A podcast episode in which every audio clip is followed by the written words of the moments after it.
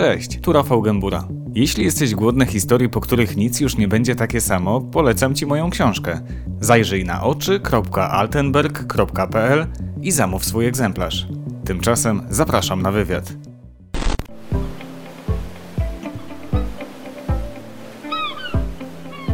Niewiele jest rzeczy, których nie znoszę, ale z całą pewnością jedną z nich jest poranne wstawanie. Wyjątkiem jednak od tej zasady są wakacje, a więc czas, kiedy żal mi dosłownie każdej przespanej godziny. I niech dowodem na te słowa będzie ten dzisiejszy poranek. Słuchajcie, 5.50, a my już jesteśmy na nogach, no ale czego nie robi się dla takich właśnie widoków. Yy, Mówię my, używam liczby mnogiej, dlatego że jest tu oczywiście ze mną kilka osób, yy, ale przede wszystkim jest ta szczególna, ta, której historię w ramach tego e, wakacyjnego odcinka chciałbym Wam przybliżyć.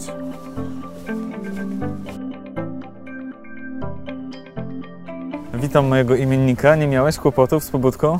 Nie, nie, kilka budzików nastawionych i udało się wstać. Jesteśmy, całe szczęście. Pamiętasz, czemu w ogóle e, zostałeś policjantem? Jak to się zaczęło? Czy to było e, marzenie z dzieciństwa, może przypadek?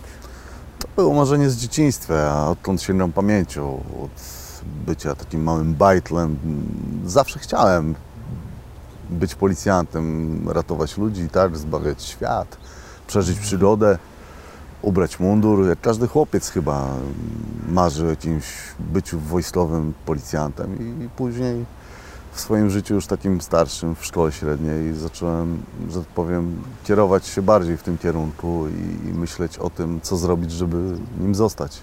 No i spełniłeś to marzenie. Nie żałowałeś później? Po, Nie. po kilku, kilkunastu latach służby? Nie, nigdy tego nie żałowałem.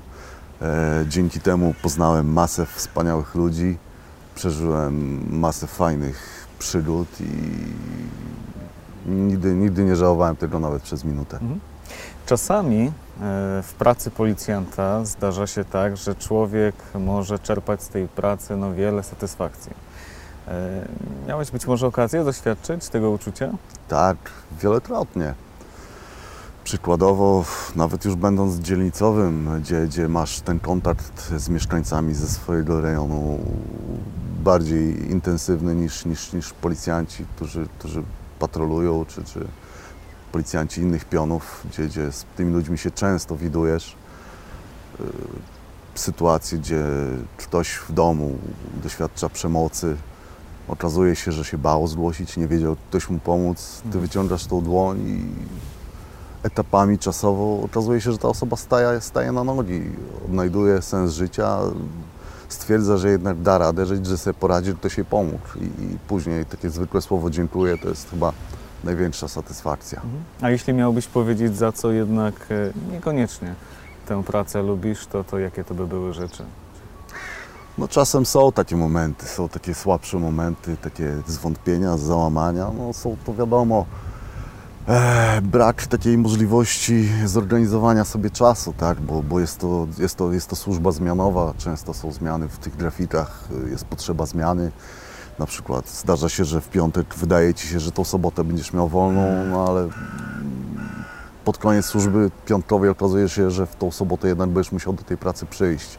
Musisz przyjść do domu, wytłumaczyć żonie i dzieciom, że, że gdzieś tam nie pojedziesz, że zrobimy to innego dnia. No, bywają takie momenty, ale z wiekiem, z przepracowanymi latami się człowiek do tego już Człowiek się z tym przyzwyczaja. godzi i przyzwyczaja. Ale to nie z tego powodu zawiesiłeś swoją służbę. Z zupełnie innego. Z jakiego? No, służba została zawieszona gwałtownie, nie z mojej, że tak powiem, woli. E, okazało się, iż zachorowałem na śmiertelną chorobę, tak. Dla mnie wtedy wydawało się, że jest to choroba śmiertelna, białaczka. Diagnoza spadła jak, jak grom z jasnego nieba nagle. Jak się o tym dowiedziałeś? Ja się o tym dowiedziałem, robiąc badania krwi, które mi zlecił mój lekarz rodzinny. E, Miałem te badania i tak zrobić wcześniej, zwlekałem tym, zwlekałem i robiąc te badania, na drugi dzień dostałem telefon z ośrodka, iż coś, coś, coś, coś jest niedobrego z moimi wynikami, mam się natychmiast stawić w ośrodku. Tam, gdy już przyjechałem do ośrodka, dziwny wzrok lekarza, który powiedział, że no niestety, ale muszę się udać na SOR. Mhm. szpitalny oddział ratunkowy, gdzie zostanę dokładnie zbadany i zostanie postawiona diagnoza. Ja się nie dopytywałem, wiedziałem, że to jest coś, coś się niedobrego dzieje na pewno i Mhm. Z tym, że nie, nie sądziłem, że jest to aż, aż, aż taka choroba. Moment, kiedy po raz pierwszy usłyszałeś diagnozę, słowo białaczka, co pomyślałeś? To było jak uderzenie. Ja, ja jakby ktoś mnie walnął czymś mocno z tyłu w głowę. Pomyślałem śmierć, tak. Białaczka, śmierć, ja. Rodzina, dzieci przed oczami, rodzice, plany, marzenia, wszystko legło w jednym, w jednym momencie. Po chwili pomyślałem, jak ja to powiem małżonce. Ona była w ósmym miesiącu ciąży. Jak jej to przekazać teraz, jak jej powiedzieć.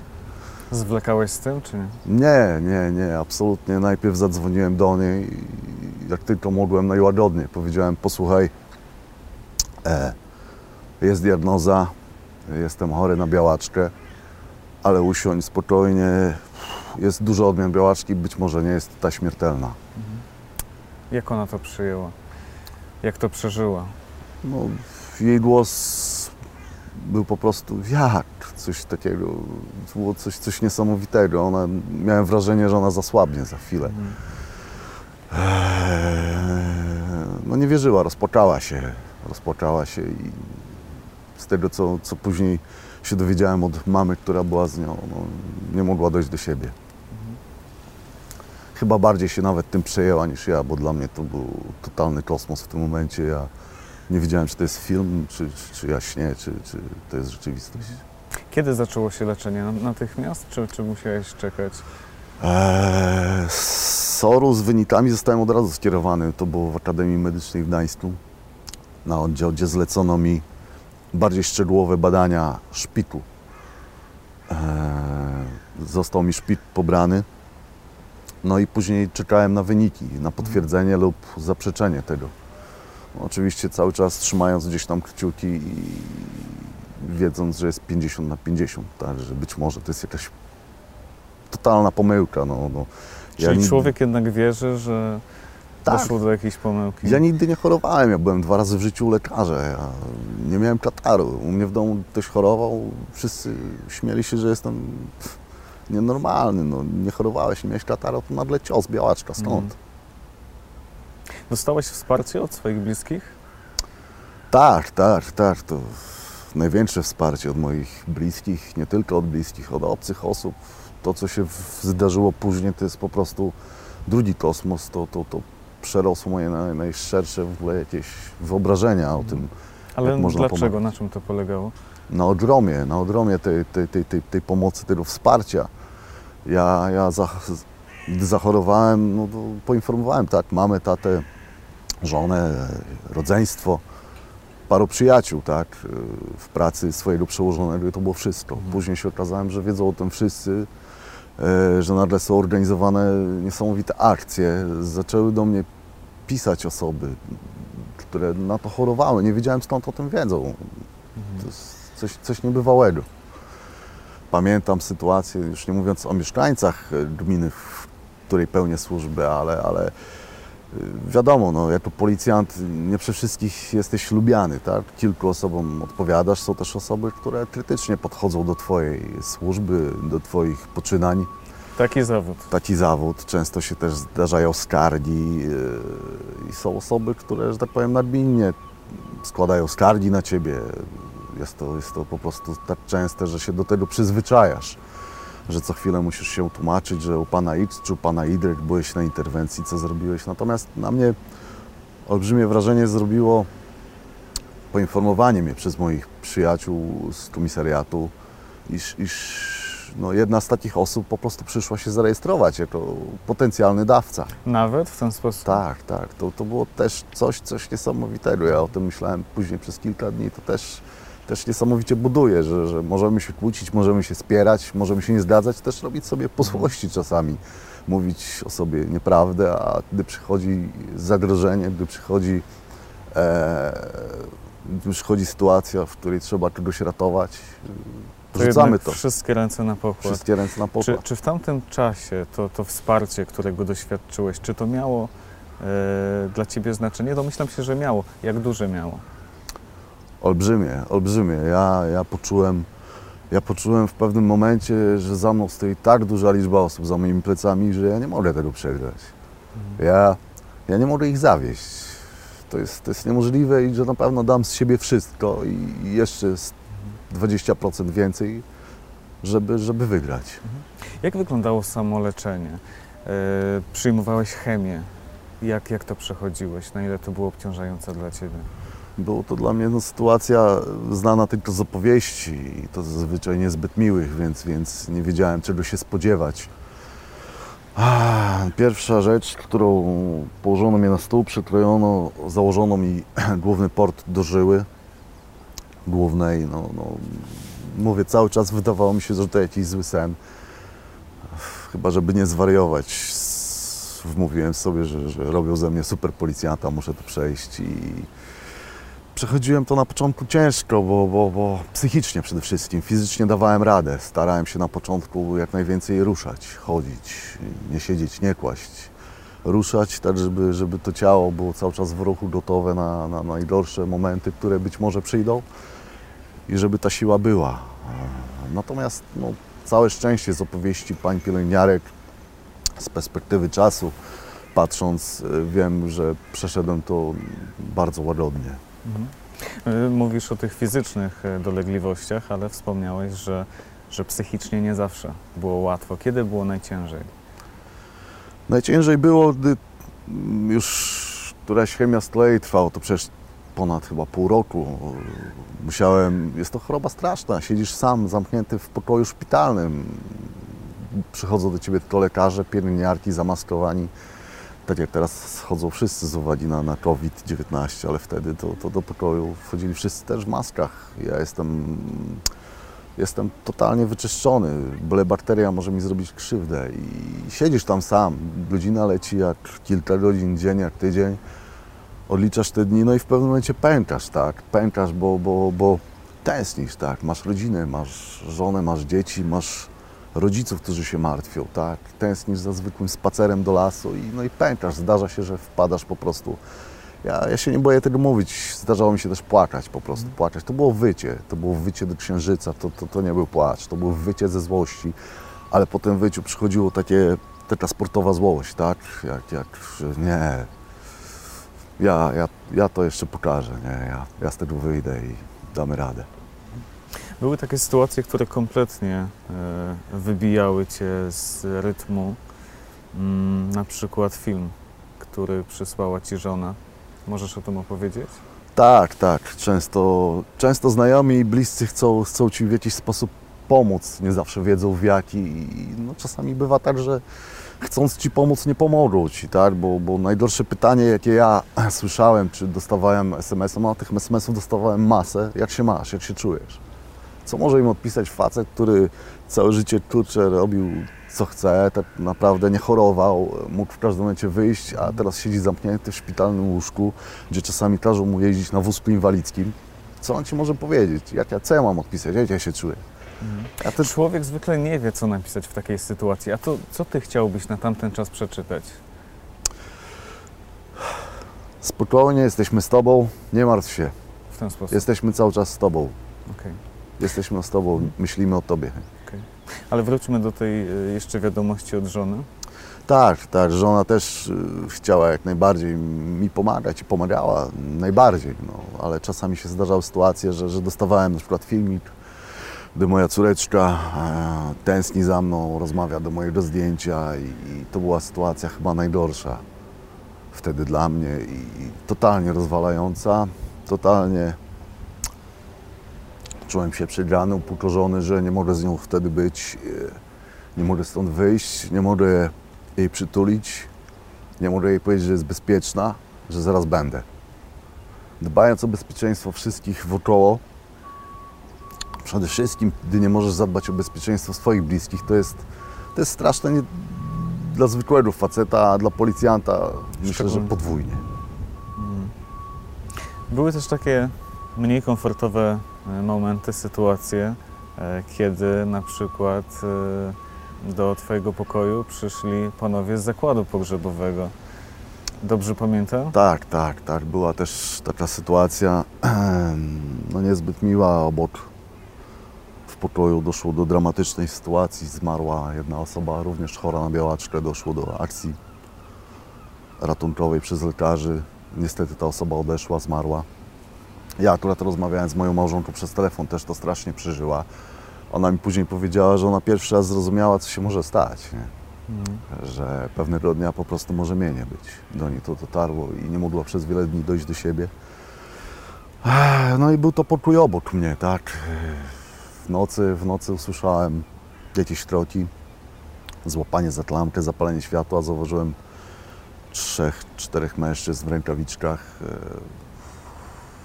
Nie wiem, czy byli w garniturach, czy ubrani na ciemno, z workiem. Przeprosili, wyszli, tak Pomylili pokoje. pomylili pokoje, po czym weszli do tego pokoju, do którego mieli wejść i słyszałem, że jak rozpinają ten worek, jak ładują to ciało do worka i, i odchodzą. Nie? Co człowiek myśli w takiej sytuacji, znajdując się jednak w dosyć podobnym położeniu, co tamten facet za ściany? Myślałem, kto to był, e, czy miał rodzinę, czy też miał dzieci, czy też miał marzenia, ile chorował, jak on do tego podchodził i, i jak, co on by pomyślał, gdyby to się stało w odwrotną stronę, tak, w moim pokoju. Co on by wtedy myślał? Różne myśli przychodzą. Ja z tą śmiercią byłem obyty wcześniej wielokrotnie. Tą śmierć widziałem w różnej postaci. Osoby, służbie. które się tak, wieszały, rzucały pod pociąg, wyskakiwały z pięter, ginęły w wypadkach samochodowych, ale, ale kiedy czujesz oddech śmierci na swoich plecach, jest, jest, jest trochę inaczej. Jest, jest bardziej, bardziej dramatycznie. U Ciebie sytuacja była no, o tyle jeszcze bardziej skomplikowana, że Twoja żona była w kolejnej ciąży. Mm, Zastanawiam się, czy, czy taka myśl, że no za chwilę na świat przyjdzie kolejny człowiek, który przecież z pewnością bardzo chciałby Cię poznać. Czy to Cię dodatkowo motywowało, czy być może sprawiało, że, że byłeś wkurzony, zły na świat, na los, na, na wszystkich? Nie, nie byłem wściekły, nie czułem złości. Bałem się to na początku, że może będę się czuł pokrzywdzony czy, czy, czy coś takiego, ale nie, nie czułem złości. Wiedziałem po tym pierwszym ciosie, że muszę się po prostu szybko podnieść i, i opracować jakiś plan walki. Natomiast jeżeli chodzi o rodzinę, też po tym pierwszym ciosie e, zdajesz sobie sytuację, że, że, że, że, że nie jesteś już sam, że to nie jest tylko twoje życie. Że ty masz żonę, masz, masz dzieci, są rodzice i co, i co będzie? Co będzie, kiedy ciebie zabraknie? To o nich zadba. I to była ta złość, że, że ja na to nie pozwolę, że mój syn, moja córka musieli dorastać mając problemy, czy, czy szukając wsparcia i tego ojca nie ma. Nie. Ja powiedziałem, że tak, tak nie będzie. I absolutnie się nie poddam i będę walczył do utraty tchu. Natomiast samo pojawienie się mojego syna eh, to była też niesamowita chwila. Ja zawsze chciałem mieć brata, mam trzy siostry. Mm. Chciałem mieć też syna. Miałem na początku mm, piękną córeczkę, którą bardzo kocham. I nagle w końcu pojawia też się facet. facet, tak. I ta, ta, ta więź już nasza między mężczyznami, gdy go zobaczyłem, ja poczułem w pewnym momencie, że, że właśnie też znowu nie jestem sam, że jest ktoś, Mhm. ktoś kto, kto, kto mnie potrzebuje.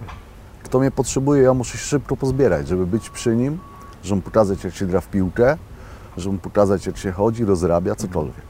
I z takim nastawieniem czekałeś na dawcę komórek macierzystych.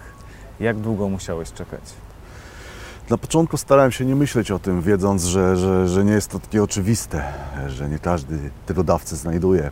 Niełatwo go znaleźć. Jest to niesamowite szczęście, jeżeli się uda, bo, bo, bo niestety wiele tych historii kończy się dramatycznie. Dawcy się też nie udaje, nie udaje znaleźć. Ja, ja starałem się na początku o tym nie myśleć. Wa- Walczyłem z chorobą. Nie zaprzątałem sobie głowy z tym, co będzie z dawcą. Natomiast pierwsze informacje do mnie docierały już po którejś chemii, że, że są takie osoby w zainteresowaniu, że jest ktoś, Potem się dowiedziałem, że jest dwóch mężczyzn, są to Polacy. To, że są zgodni ze mną, że, że, że ci dawcy są. Potem przyszła dosyć smutna wiadomość, że ten kontakt z nimi gdzieś zanikł, że, że zmieniły się ich dane, miejsca zamieszkania.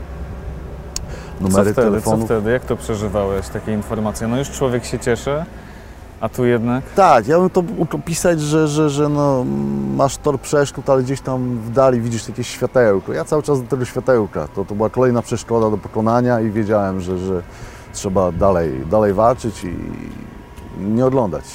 No i w końcu, w końcu znalazł się dawca, dawczyni właściwie. Tak. E, Chcę Cię zapytać o ten moment, kiedy dowiedziałeś się, że tak, już z całą pewnością mamy dla Ciebie dawcę, jesteśmy pewni, że jest Twoim genetycznym bliźniakiem, e, zgadza się e, na to, by oddać Ci komórki macierzyste, no zupełnie bezinteresownie. Ktoś daje Ci cząstkę siebie tylko po to, żebyś, aż po to, żebyś Ty mógł dalej żyć. Co człowiek w takiej sytuacji myśli? To jest niesamowite uczucie. No. Dostajesz drugie życie. Masz szansę na dos- dostanie drugiego życia.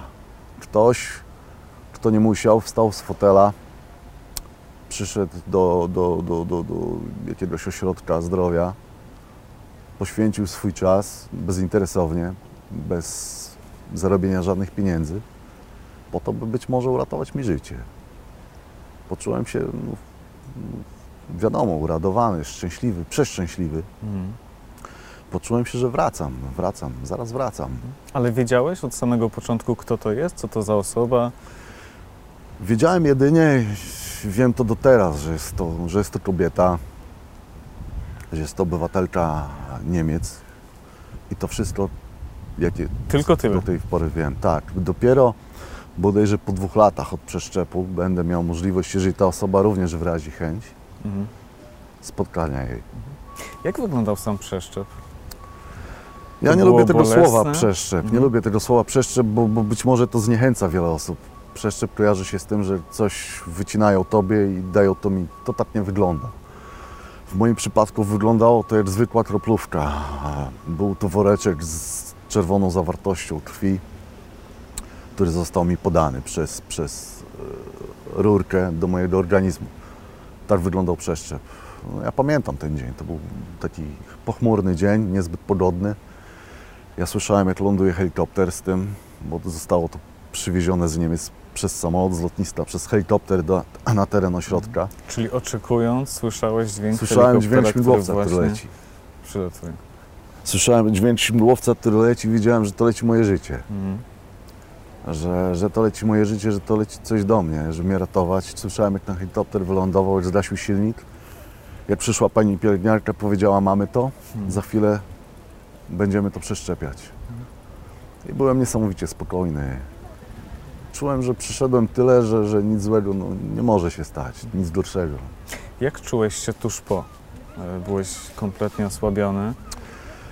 E, przed przeszczepem przechodzisz kolejne chemie, jesteś e, znowu wyczyszczony, aby dostać te komórki, by one mogły żyć w Twoim organizmie, te zdrowe komórki i ten organizm mógł funkcjonować. Przed samym przeszczepem, po przeszczepie parę dni jeszcze nie był ten dramatyczny moment, to nie, jeszcze nie był ten dramatyczny moment. Ja jeszcze czułem się w miarę dobrze i miałem taką cichą nadzieję, że będę się dalej czuł dobrze, natomiast no, przyszło to totalne osłabienie e, organizmu, które zwaliło mnie z nóg. Po jakim czasie? O, po dokładnie, nie wiem, pięciu, sześciu dniach. Mhm. I polegało to na? No, było, było to totalne wyczerpanie. Ból, ból, jeszcze raz ból, osłabienie. Ja spędziłem trzy dni leżąc na morfinie i, nie mogąc jeść. Zwykły chleb smakował mi jakbym jadł pumeks. E, Woda miała metaliczny smak, parzyła mi gardło, gdy ją piłem. Robiłem to na siłę. Wiedziałem, że muszę jeść, muszę pić, żeby żyć, ale ból, ból był niesamowity. To nie da się tego opisać. Nie potrafię tego opisać. Ale na szczęście przeszło. Tak, tak. Z każdym dniem było lepiej. Z każdym dniem było lepiej. Właśnie to jest ta nadzieja, że, że dziś jest słabo, dziś jest źle, Mhm. ale jutro już może być to lepiej. To jest chyba ta nadzieja cała. Jak wspomniałeś chwilę wcześniej, no, twoje życie uratowała e, obywatelka Niemiec, Mm, ale ty kilka lat wcześniej sam zgłosiłeś się do fundacji DKMS e, i sam zostałeś potencjalnym dawcą e, szpiku. Czemu się wtedy na to zdecydowałeś? Tak, to był bodajże 2016 rok. Podczas służby z drugim moim kolegą z Grzegorzem, pozdrawiam go, służby obchodowej. E, Razem jesteśmy dzielnicowymi. Dowiedzieliśmy się o takiej akcji, która była przeprowadzona w miejscowości Sochdąb, w szkole, gdzie zachorowała jedna z mieszkanek jego więc, więc no, po krótkiej rozmowie byliśmy policjantami, byliśmy od tego tam, żeby ratować ludzi w razie czego, narażać swoje życie, by ratować ich, więc no nie było innej decyzji. Musieliśmy jechać się zarejestrować. To wystarczyło iść polizać patyczek, ewentualnie później coś oddać z siebie i by osoba żyła. Też wiedziałem, że Nie ona ma jest to dzieci. skomplikowane. Nie jest to absolutnie skomplikowane, wystarczy tylko chcieć. A na pewno nie ma nic fantas- nie ma fantastyczniejszego uczucia na ziemi, e, kiedy ratujesz chyba czyjeś życie, kiedy ratujesz czyjeś życie, życie też jego rodziny, jego rodziców, y, dzieci. Mhm. Tak jak powiedziałeś chwilę wcześniej, być może będziesz miał taką możliwość, by dwa lata od przeszczepu no, poznać i spotkać się e, z tą kobietą.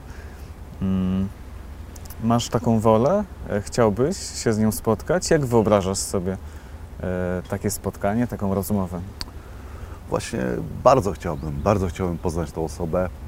Nie za bardzo na początku wiedziałem, co bym miał jej powiedzieć, bo chciałbym jej powiedzieć milion słów, ale nie ma chyba takich słów, nie ma takich słów, żeby wyrazić swoją wdzięczność i nie wiem, czy zwykłe dziękuję po prostu też, też, też wystarczy, ale to chyba trzeba spojrzeć komuś w oczy, Mhm. żeby zobaczył, ile to dla Ciebie znaczy i, i co zrobił, bo, bo, bo ta osoba nie uratowała mnie tak naprawdę. Ona uratowała kilkanaście osób. Ja nie wyobrażałem sobie mojego taty, mojej mamy nad moim grobem. Nie wyobrażałem sobie moich dzieci wychowujących się beze mnie, czy mojej żony, która musiałaby, nie wiem, być może mieć dwie prace, żeby utrzymać moje Mhm. dzieci. Uratowała co najmniej kilka żyć. Kilka żyć. Nie tylko moje. I jeśli ją uda mi się spotkać, poznać, na pewno chcę, się, chcę jej spojrzeć głęboko w oczy i ona na pewno będzie wiedziała, zobaczy. Nie trzeba będzie dużo Nie mówić. trzeba będzie żadnych słów. Trzymam kciuki za to spotkanie, za to, żeby doszło do skutku. Nie mam wątpliwości, że będzie absolutnie wyjątkowe e, i dla Ciebie, ale też z pewnością dla osoby, która uratowała Ci życie. Bardzo dziękuję, za tę Dziękuję. rozmowę. E, Do Was z kolei mam niezwykle ważny apel, bo być może są wśród Was osoby, które myślą o tym, żeby zostać dawcami. Jeśli tak, podejdźcie proszę do tematu niezwykle poważnie, bo sprawa jest niezwykle poważna. W końcu na szali mamy ludzkie życie. Jeśli faktycznie e, podjęliście taką decyzję, jeśli faktycznie chcecie zostać dawcami, no to wiedzcie, że nie jest to wcale skomplikowane. Pod tym filmem znajdziecie link do fundacji DKMS. E, Wchodzicie i zamawiacie taki właśnie e, pakiet, wewnątrz którego znajdziecie, między innymi oczywiście, mm, takie pałeczki. To przy ich pomocy pobieracie wymaz z wewnętrznej części policzka, pakujecie, odsyłacie. No i w zasadzie na tę chwilę to wszystko. E, Pozostaje już tylko czekać na ten wyjątkowy, szczególny telefon. Telefon z propozycją, aby uratować komuś życie. Pomyślcie o tym. Bardzo Was do tego zachęcam. Na dziś ode mnie to wszystko. Odmeldowuję się. Trzymajcie się ciepło.